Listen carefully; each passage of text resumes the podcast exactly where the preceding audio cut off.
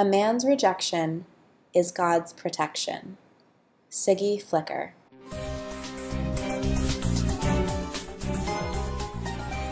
Welcome to Table Flippers, a new podcast about the Real Housewives of New Jersey. We're your hosts, Joel. And Chantal. We're two social scientists from the Garden State talking to you straight about love, crime, family, fashion. And subprime mortgages, and moving back in with your ex husband. Now playing season 8. I think that the best way to start this podcast is for the two of us to just, just explain to our listeners what it is that we love about this wonderful reality So television great. show. Joel, what do you love about the Real Housewives of New Jersey? I feel like my fascination with this show goes way back. I really loved um, tuning into the first season because I just Mm-hmm. couldn't believe what a slice of uh, culture it was in New Jersey, True. which is a place that I had just moved to at the time. I know you're from New Jersey, Chantal. Interesting. So you're a latecomer to New Jersey culture. I am a latecomer to New Jersey culture, and I loved it. And I saw so much resonance in the show. So many things that actually reminded me of experiences that I'd had just in the Garden State. Yeah. Um, what I really loved was just meeting this cast of characters, people who'd lived in New Jersey their entire lives. And I remember seeing people like Dina with her cats Mm. and meeting the Manzo clan, which owned the Brownstone. I know the Brownstone is actually a place that you and I had bonded over early we do. in our I want to have my wedding at the Brownstone. Oh my god, I don't blame you. what do you love about the show? What I love about the show, I mean, I am from New Jersey, right? I grew up in northern New Jersey, um, and to me, the show does such a good job of capturing this like very specific culture in the place I grew up, and specifically these questions about the types of like wealth and social mobility that people Yeah. are chasing after. Um, So where in New Jersey are you from? So I'm from Morristown, New Jersey, which is uh, approximately a 25 minute drive from Franklin Lakes, where Oh. the uh, the ladies are all living. Um, I have actually been to the Posh store. Oh no. My mom and I visited the Posh store. It is like a walk-in closet in a strip mall. So anyhow, we're here to discuss the first episode of this latest season, which we were both looking forward to because it includes the reintroduction of one of our favorite characters. Miss Danielle Staub, and she did not disappoint. She did not. came in like a hurricane in a shirt with no shoulders. So so let's dive right in. Let's So do it. so essentially the the way the episode opens is very smart. It's also tragic because it opens with a death, right? Yeah, so we, we start out kind of like revisiting all of the ladies at home with their families and their kids. Um, and we start out learning that Teresa's mother, who's actually played a pretty big role on this show, She has. uh, in some, some, some both lovely and, and potentially contentious ways, has passed away unexpectedly, That's I right. Um, and so we kind of check in with Teresa and her four girls at home in the McMansion where they're still living. and then they cut immediately to a funeral with Gia's eulogy, where Which she's was beautiful, by the was, way. which was really Um, beautiful. I- Gia's extremely articulate. I have to say that Gia has, is, has really blossomed over the years. It's Gia been a pleasure to watch her grow. So let's talk about Joe. So Joe's been gone a year, right? He's been gone a year. He is in federal prison. He is reportedly studying for his GED. Right. Um, he's lost weight. so he has more time. Let's explain. So he, um, just to recap, he has a few Mhm. years left in his sentence, right? He does. That's true. So we get this lovely scene in his absence, right? Because it's basically Tre now who has to take care of her kids.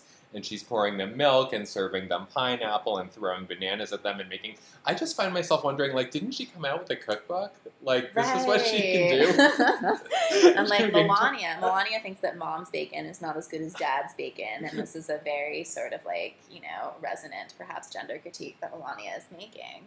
That's right. Um, Ter- uh, Gia is is upset that her mother has served her wet waffles. I know. waffles are wet. I know. There's actually like a lot of really bad cooking on this episode. A There's also like this cooking. food fight that happens with Joe Gorga and his children, where they're like True. they're like throwing like pancakes at each other. Um, and what's going on with them? Basically, Melissa is saying that his mom's passing has put everything into perspective for her, and now she wants to focus on the finer things in life or Right, something. hanging out together with. Exactly. Should we wait? Should we talk a little bit about Melissa's store envy and uh, what's been going on there? Sure. So we learn a little bit in this episode uh, that there has been a rift, uh, perhaps unsurprisingly, between Melissa and her ex-business partner, whose name is Jackie, who um, I guess took all of the stores from Melissa, the, all of the clothes from Melissa, not, not all the stores. There's only the one. one store. From the one store, took all the clothes from Melissa's store, and then brought them to Kim D's store. This is a very strange thing to do. But what a Um, move, right? Because this actually re-exposes a lot of the old tensions between Kim D and Melissa. Right. So Kim D, if we remember from previous seasons, is was the orchestrator of a stripper gate wherein she tried to out Melissa for having potentially been a stripper in the past. Right. Uh, details of which are still unclear, but regardless, so there's like a really old and pretty deep beef between uh, Melissa and Kim D, who are of course both now small business proprietors right. in this town. Right, but what is it that Melissa says about Kim, her arch nemesis? Her arch nemesis. What does she say? She says that sometimes the rat comes out of the sewer and gets the piece of cheese. Sometimes the rat comes out of the sewer and gets the piece of cheese. I think this is and I think that the piece of cheese is clothing in this case. what's the sewer? what is the sewer? The store? I don't know. No, but Posh. right. So the rat is the, the rat is Jackie. The No, the rat is no, Kim the rat is Kim D. I don't know what Jackie is. Maybe Jackie is the sewer. It's unclear. It's not informed. okay, so, so, it's- next thing that gets introduced is Dolores, right? Let's- Dolores and her son, Hot Frankie. hot Frankie, So hot. hot Gabby, hot all of them. Hot everyone. Hot ex husband who is moving back into the house. Oh, you this like is the Frank? big news. I love Frank. I think he's funny and like and he's not specifically my type, but I know that he is um an ex bodybuilding champion. I believe that he was Mm. Mr. New Jersey. Right, so everybody's type. Yeah, so everybody's type basically. He's kind of a musclehead. He's like pretty charismatic, pretty cool. He's uh, moving back in, and Dolores looks like totally smitten. She's giggling. She's like running around with dogs. So, in were you able to uh, figure out why he's moving back in? Because that that sort of went over my head. I think Dolores kind of like vaguely alludes to some problems between uh, Frank, her husband, and Frank, her husband's current girlfriend. Um, so it maybe seems as though there's an opportunity of Frank and Dolores getting back together, Mhm. which I suspect is being teased as a major plot line for this season. Right, because Dolores, we later learn, is actually seeing someone new, right? Right. Dolores is in a new relationship. Frank is still in his relationship, and he's moving back into the house, and nobody can stop giggling.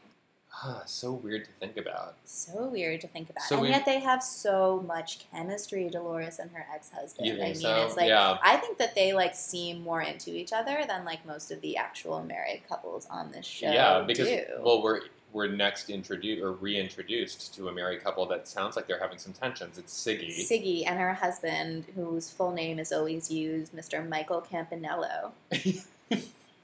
right. So um, so we learned that um, Siggy has empty nest syndrome. Siggy has empty nest syndrome. because because Joshua is going to college, or so we think, and so she's buying all of this shit for his dorm room for Penn State. So it looks as though he hasn't yet uh, decided to go to Penn State, um, and we don't know where else he's considering. And Stinky is like weirdly obsessed with the idea that her son would go to Penn State, and she's Right. running around with all of this Penn State swag, which to me indicates that perhaps there's kind of an endorsement deal Totally. going on between Siggy Flicker and one Penn State. Wait, what? Right, so there. I mean, there've been all kinds of scandals at Penn State. I think in the past few years, um, people being, you know, really gravely injured in, in frat situations. Oh, And right. this whole, um, what was it? The, the the sexual predator scandal associated Mhm. with their football coach. So I, I do think that like Penn State could could stand to burnish its reputation among suburban moms a little bit. Maybe just maybe this is how they're doing it. And we're sort of moving into uh, this little dinner party that Teresa is throwing with some Chinese food and some friends, wherein they plan Yeah, can I quickly ask you a question? go for it. I just wanted to know at a Chinese dinner, is it normal to have like a huge glass of red wine? Is that something that's like a coupling that you would often see? Um, That's a I've great never had red wine with Chinese food. I don't know as though I've necessarily either. Um, but we have to remember this is Joe Giudice's house where red wine goes with breakfast, lunch, dinner, and Mm. snacks. Mhm. Um, and So it may paired. be the case, yeah, it's paired, and it may be the case that Teresa is desperately trying to like get rid of this massive homemade wine stash, which we know from previous seasons is really smelly. Right. So a new character is introduced at this party. Margaret. Right.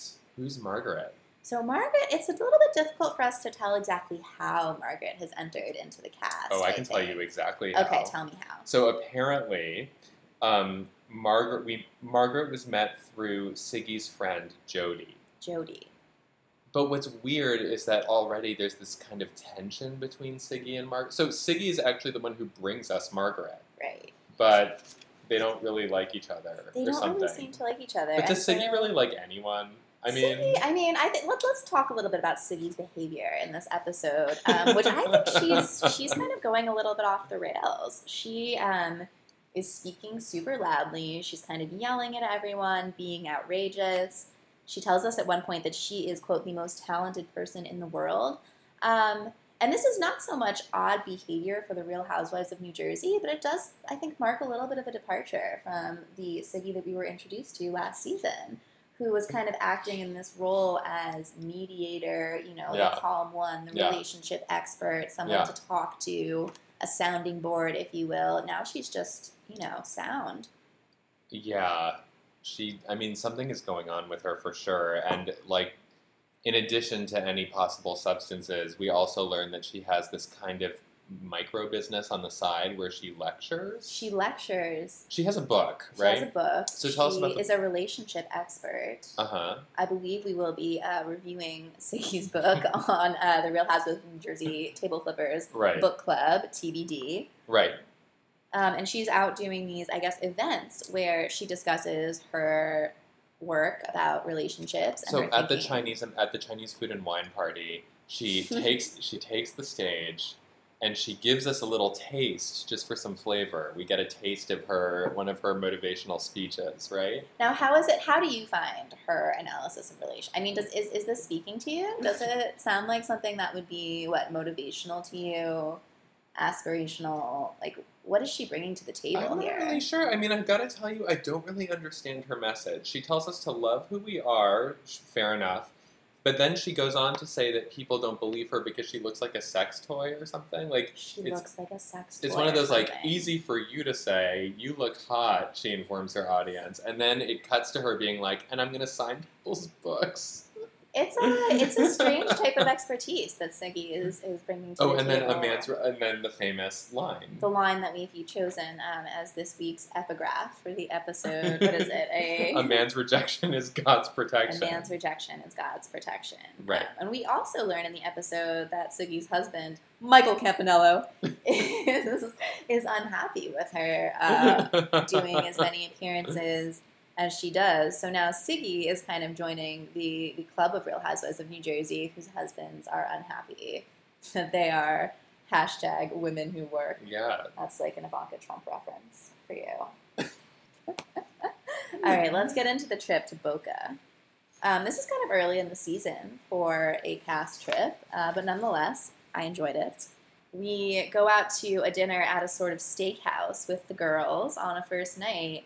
This is where I think Siggy is really acting up. She's kind of like walking around screaming. Yeah. Everyone in the restaurant is looking at her. She says it's her favorite restaurant in the world. But actually, it's kind of a weird restaurant because the interior is just like really a lot of like velvet cushions. And I swear to God, I saw one of the waiters wearing a trench coat. Ha! Wait, let's use this as a segue to speak a little bit about the fashion in this season, which is a pretty big departure from our usual New Jersey get-ups. Right, because we Um, have lots of montages now of the girls getting ready. lots of montages of the girls getting ready, and I think a real shift in the kind of couture that these ladies couture that these ladies are into. Um, Tell us about that cooter. um, I mean, we don't actually. I don't. I could. I didn't count one single off-the-shoulder dress in this episode, and instead, I think Mm, we're. I saw one on Melissa. Oh, Mhm. you're right. I mean, Melissa, she's always been a little classic. Um, but what we're really going for this season seems to be like kind of a kink chic. Um, Well, yeah, because a lot of leather, a lot of like shirts that lace up the Siggy front. wears that S and M dress with the lace that goes the the, the lace up. It's like a it's weird like bodice. a silly dress, to be quite You honest. like it? I mean, so I thought that Teresa actually pulls off this new kind of biker chic look beautifully, and she is like rocking a great yoga Mhm. body, um, and she also I feel like has this kind of swagger that hmm is doing really well in the kinds of outfits she's wearing. And then Siggy kind of looks like she's like taking a trip to the naughty Halloween store. Like it looks like a getup. Or New York Prime, her favorite restaurant Or in the world. New world. York Prime, her favorite restaurant in the world. Right. So at the restaurant, we we, meet. get well, we meet this character. we meet Margaret. We get to know her a little bit. She arrives in this yellow sports car. She has the. She calls herself a powerhouse in pigtails. what do you think of the pigtails? Like I impressive? well, as I said, I'm from Western Massachusetts, where women Mhm. wear that sort of thing. They wear The- pigtails. Yeah. So she's very excited about her business. Her mom, who looks like Cyndi Lauper, uh-huh. works for her, right? And she drives this big. I mean, her life is ostentatious. She drives a big yellow sports car. Definitely. She's like, but she's. I, there's something about her. I just don't find her that annoying. Like You're right. She's not that annoying. it's like, and I feel like a lot of times when these other women talk about their careers, it's like, well, first of all, we have so Dolores is like, "I am woman, hear me roar," and she makes this like big thing out of that, right? Right. It's like these other women, I feel, I mean, I think partially maybe because of these conflicts that they experience with their husbands over the very idea that they should leave the house, they sort of like stake these huge identity claims in these kind of like Mhm. fine, but like not, you know, necessarily world saving kind of business. Yeah, this also leads to it segues to one of the episode's more interesting moments, in my opinion, which Definitely. is when Teresa starts talking about her husband. Yeah, so what does Teresa say exactly about Joe at this dinner? So she says that she gets aggravated, in her words, because of the situation that he put her in. Right, she uses this phrase, um, which is something we've never. So Teresa, I think the when she talks about Joe and the situation of Mhm. the the tax fraud and the other kinds of fraud, like has never really expressed any real kind of anger, disappointment, or Mhm. frustration that Joe made a whole bunch of really stupid decisions um, that you know caused her to spend a year in prison. And part of it is the show's doing because for so long I feel like the trope was does she feel remorse? Does she express her guilt? Right. But now it's actually more about like will she express her anger, which is a new emotion for Teresa. Right. I mean, I think that like Teresa, Teresa has served her time, right? And I because think anger is a new emotion for Teresa. Did you catch that? I didn't catch that, and I'm glad it was restated. Um, right, because it's almost. I mean, we know that that sort of like this like wild, large anger is is a thing that Teresa does, but this kind of like intimate, complicated anger that she's expressing now Mhm. about. I think it was specifically the fact that Joe's misdeeds led her to spend a year in prison Well, that she she otherwise exactly she could have spent that time with her mom, um, who's recently passed away, Right. and it kind of seems like she's like indicting Joe a lot The in a way that she women- hasn't. I mean, in addition to us, the viewers, the women are Mhm. totally surprised to be hearing this stuff come out of Teresa's mouth. And Melissa even notes that she thought it was just going to be like, I mean, she calls her husband over this to describe it. Um, Dolores says that she thought never in a million years would Teresa even entertain the idea of leaving her husband. and now she's she's And- taking back the what is it the word never. Right. Right, so Dolores is actually rolling back on a lot of the themes she introduced last season about you know Teresa and this Italian mentality and stick by your man no matter what. So I think the show is is throwing out some pretty big questions about what's going to be going on uh, with Teresa's marriage. I just love this is one of the things that I just love about this show is that it gives us these kind of arcs where the women have to like it's not just that they're figuring out who they are as women or working women, but they're also trying to figure out what me, what role men should play in their lives. This is true. I think the sort of like evolving conceptualizations of wifehood and what that means Totally. is a pretty. I mean, it's it's kind of the central trope of the whole show, and like not you know I think we start out in earlier seasons with you know this very kind of like. I'm a traditional wife and a cook and a clean and I take care of the Mhm. and you know you know this kind of this vision of wifehood that the Right. viewer is supposed to find And if I have a laughable. career, it needs to be through this cult of domesticity. It needs to be a cookbook, or it needs to be something that I'm pushing this for the home. Right, and then I think like as we've sort of moved through the seasons, um, and like you know, frankly, a large amount of tragedy has befallen these characters in front of our eyes. I think we actually watch these people start to critically re-examine the way that they've thought about wifehood, the way that they've thought about gender and the family, and the way that Mhm. they think about you know hashtag women who work and independence. Um, And it's an interesting thing to watch. Right, and they all sort of, I mean, and it's all told through these like montages of them partying together or just sort of like celebrating each other Yeah. as women. So the, we cut straight from, or not, I I don't think it's an immediate cut, but but very soon after we have this restaurant experience. We cut to Melissa's birthday lunch, right? Melissa's birthday party. Right. And it's at Melissa's birthday uh, lunch that basically the big shocker climax of the episode because we have the reintroduction of like one of the most controversial figures in the history of the show, right? So who arrives, Chantal? And then let's talk about your reaction. So Danielle Staub just walks out into this brunch. Um, this is actually the first time that I screamed during this episode. I screamed twice. To the second time later. You really did. I did. Um, and Danielle Staub, I mean, so we didn't expect her to be in Florida. So, like, well played producers, right? We, well, we did, but we, we expected her to, to be lurking somewhere. She's this ghost, right? She is. I, think one of the characters, it might even be Siggy or Melissa, um, refers to her as the ghost of Christmas past, which is actually a really kind of funny and sophisticated thing for them to say. Um, and then she walks in, proceeds to like walk her Danielle Staub tightrope between interpersonal tension and sort of friendly outrageousness. Um, and then introduces the fact that Kim D's car has been torched. Right, right. So what happened? We learned from the tabloids, but then through Danielle, right? Right, that Kim D's car was torched and that she thought initially that her son, Son may have been burnt to dead. a crisp inside. Right. And the fact that her son wasn't burnt to a crisp, I think in some ways, like, is eliding the fact that two people were actually burnt to a crisp inside Kim D's car, which was torched Never by forces unknown. Never Right. acknowledged. Well, a lot isn't really acknowledged. There's this kind of sense that like the viewers just know the story because The I did not know this no, story. well, I I didn't, didn't know, know the this story. And so I was just so I'm just hearing them talk, and I'm just like, wait. So Kim, this is Kim D's car. At first, I was like, did Kim D torch someone to death? That's what I thought too. I thought that Kim D had torched a car, which is believable. Um, so we don't really know what. I mean, still, even after watching the episode, we have to do some like external research to find out exactly what happened. we're gonna have to do some research, and I also I assume that Kim D is gonna be walking into I one love, of these. I love how we like don't really care enough. We're just kind of like, yeah. I well, mean, we to be honest, it's kind of that I'm enjoying the mystery.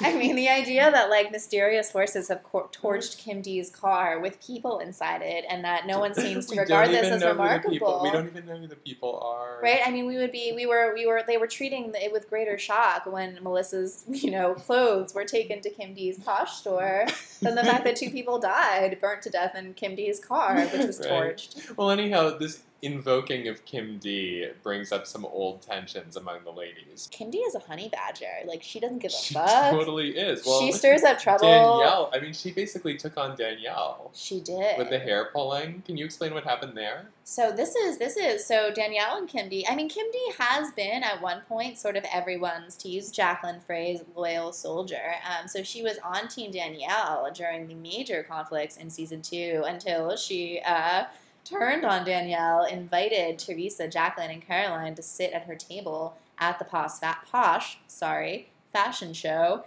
And uh, this precipitated, of course, the famous Teresa hair pulling scene where she chases Danielle down the hallway of this country club screaming, Kokor! Right, right. And then she also is the person responsible for Stripper Gates, season four, I want to say. She is. So what happened there? So in Strippergate, um, again, we have the Posh Fashion Show. It is, is, by the way, one I- of my goals to I really, a Posh Fashion I really Show. do like how you're the resident historian of this show. By the way, no, I mean I I think am like it's like have you read the book The Giver? Like that's my that's my role here. I like maintain the memories of the show, and I've bought them all on iTunes. so what happens here is that Kim D is is on Team Teresa, and she is basically inviting this very sleazy man to the fashion show who claims that Melissa has worked as a stripper in one of his gentlemen's clubs in Elizabeth. Enjoy that Mm. phrase.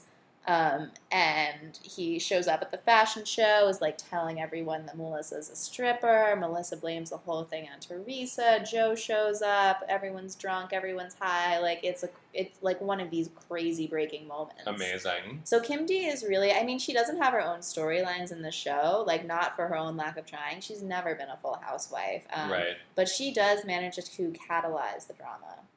And I look forward to her being on this season. So basically, it's so interesting. Just on a side note, it's it's really become evident to me in this season that Teresa really is the star of the show. Oh, without a doubt. And she's one of the quietest in this episode, but she's really the star. She just has this star power. She does. Like she has this even even back I think in seasons one and two when the sort of like narrative wasn't necessarily centered on Teresa. Um, she still kind of like grabs the screen when she's on camera. She's funny. She's animated, and now she has this kind of quiet power. She does because, of course, she's the one who has to decide that Danielle is okay, and then the other girls just kind of accept her. So interesting. I want to put forward about a hypothesis about this, which is that perhaps in the absence of both her mother and Caroline Manzo, Teresa is kind of like she's grown into this role as matriarch of the group. Yeah, Like she's kind of like the queen linchpin. yeah. Other things I just never thought I would say, but it really is true. She's the star of the show, and she's also this kind of like, she's this, yeah, she's this matriarch. I think that also the show has like the show was so rough on her seasons three and like when we were sort of watching the Well, descent of the. Giudices. Yeah, This is true. I think mean, production did, really hated her. production hated her, and maybe we've read read some stories about that and like behind the scenes. Yeah, no, I think she just got a nasty edit too. But I mean, she was, you know, she was obviously prone to violence, but she just like, I don't know. I mean, I'm just really glad that she's looking as good as she is. Melissa looks really good. The two of them are getting along, which is always wonderful Which is actually see. like I would have thought. And tell me what you think about this. I would have thought before they made up that when they made up, the show would be over, right? Like the central conflict would be gone. It would be boring to watch. Right? I don't feel that way. No, no, it's actually just kind of heartwarming. Yeah. like it's kind of like the best buddy comedy that I think a Real Housewives franchise has yeah, produced. and their relationship is so great as we're about to see in the next scene. So basically, they go to a place called Shooters to continue the celebration, which I thought was a yacht, by the way, to continue this celebration of uh, Melissa's birthday. Happy birthday, Melissa Gorga. Right, exactly. And she's like screaming and drunk, and like this is where Margaret informs us that she does something called pop puss with her husband. what is Pop Puss? I was going to ask you. Um, I've actually I'd never heard of this before never heard of before the episode, Puss. but apparently you apply Pop Puss. I thought she was talking about poppers. yourself. I thought she was talking about poppers too. She doesn't enunciate very clearly. it's, it's not Um, but it's some sort of like or- orgasm spray that she's using, and then Melissa like loses her shit over over the mentioning of this. I want to say I think that like Melissa Gorga, for someone whose self presentation is like all about this like sex kitten persona, she's very uncomfortable actually discussing sex. She like freaks the shit out every time someone like mentions a penis or like Yeah. yeah. Well, that's something that we can talk about actually, because my question is, how much of that is artifice? Do you know. think? Do you think she is such a Madonna? Like, I don't know. I actually I have a hard time telling which of those two components is artifice, right? Like is the artifice the part where she's sort of like I'm so sexy, I, you know, do these photo shoots for my husband. Yeah. Or is the artifice the part where she's sort of acting all shocked whenever someone like introduces the idea of like, you know, the bodily act of sex? Um, but I listened to a podcast recently with Peggy Orenstein, who has written a book about the sexuality of teenage American girls. And one of the things she brings up is that, you know, in our cultural context, Yeah. that teenage women in the US are thought to understand their own sensuality in reference to the male gaze, right? Like I am Mhm. sexy if if I look Mhm. sexy to men. Like Sure. and they're not really distinguishing their own sexual activity and pleasure Mm. apart from like whether they're appealing to boys or men. And she, and she does mention that this isn't really the case as much she finds for queer girls of that age. And that made me think of Melissa, who seems her sensuality seems so saying- focused. I think what you're on, saying rings true. That's on definitely. like how Joe is viewing her and other men to a certain extent, and she seems completely uncomfortable with the idea of her own pleasure. I, I think that's really well put. I totally agree. Yeah, and yeah, that's really true. I mean, even her interactions with Joe, which we get a little bit of, where he's sort of like coaxing her. She's like, "No, I won't take photos of myself," but then she sort of says, "Like, oh yeah, I'm taking sexy photos of Yeah, myself." she says something like, "Oh, I'm married. I'm married what 12, 13 years, and today is the first time I've sent like a naked picture to my husband, and like, ooh, so naughty." Um, Yeah, and it's it's it's just odd. It's like it's odd and there's like a weird tension in that in that self presentation. I think this is something that we should watch with Melissa Gorga. I think so too. But so the girls are all gathered around, and we get this thing about Pop Puss, which is really confusing. And then, who is it who takes center stage to wheel out her cake? I think Siggy has has created this cake um, that she has ordered to match the wallpaper in Melissa Gorga's store. I was confused conceptually about this cake. I, I thought it was supposed to be like an imi- uh, it was supposed to match in a symbolic way the photograph. What is this? There's like, a pho- oh, there's a photograph of Melissa in her own store. does that make it like indexical? What was that? Peircean? Oh, I don't even know what that is. It's, it's like it's like a, it's like an indexical symbol. It like points to something else. No, Yeah, no, I mean that like sounds semiotics. yeah right. There's there's like a whole bunch of mediation of the symbolism of the cake. but the weird thing is that that. the, cake really left me scratching my head because I had no idea. It didn't really look like the photo at all. It didn't look like the photo, and you would think. I mean, so I've in the past I have actually ordered photo cakes for friends. So I have put you know photos of my friends. I have. There's actually a phenomenal um, bakery in Flatbush that does this called King's Bakery. Shout out New Yorkers. Um, it's really fun. oh, that's wonderful.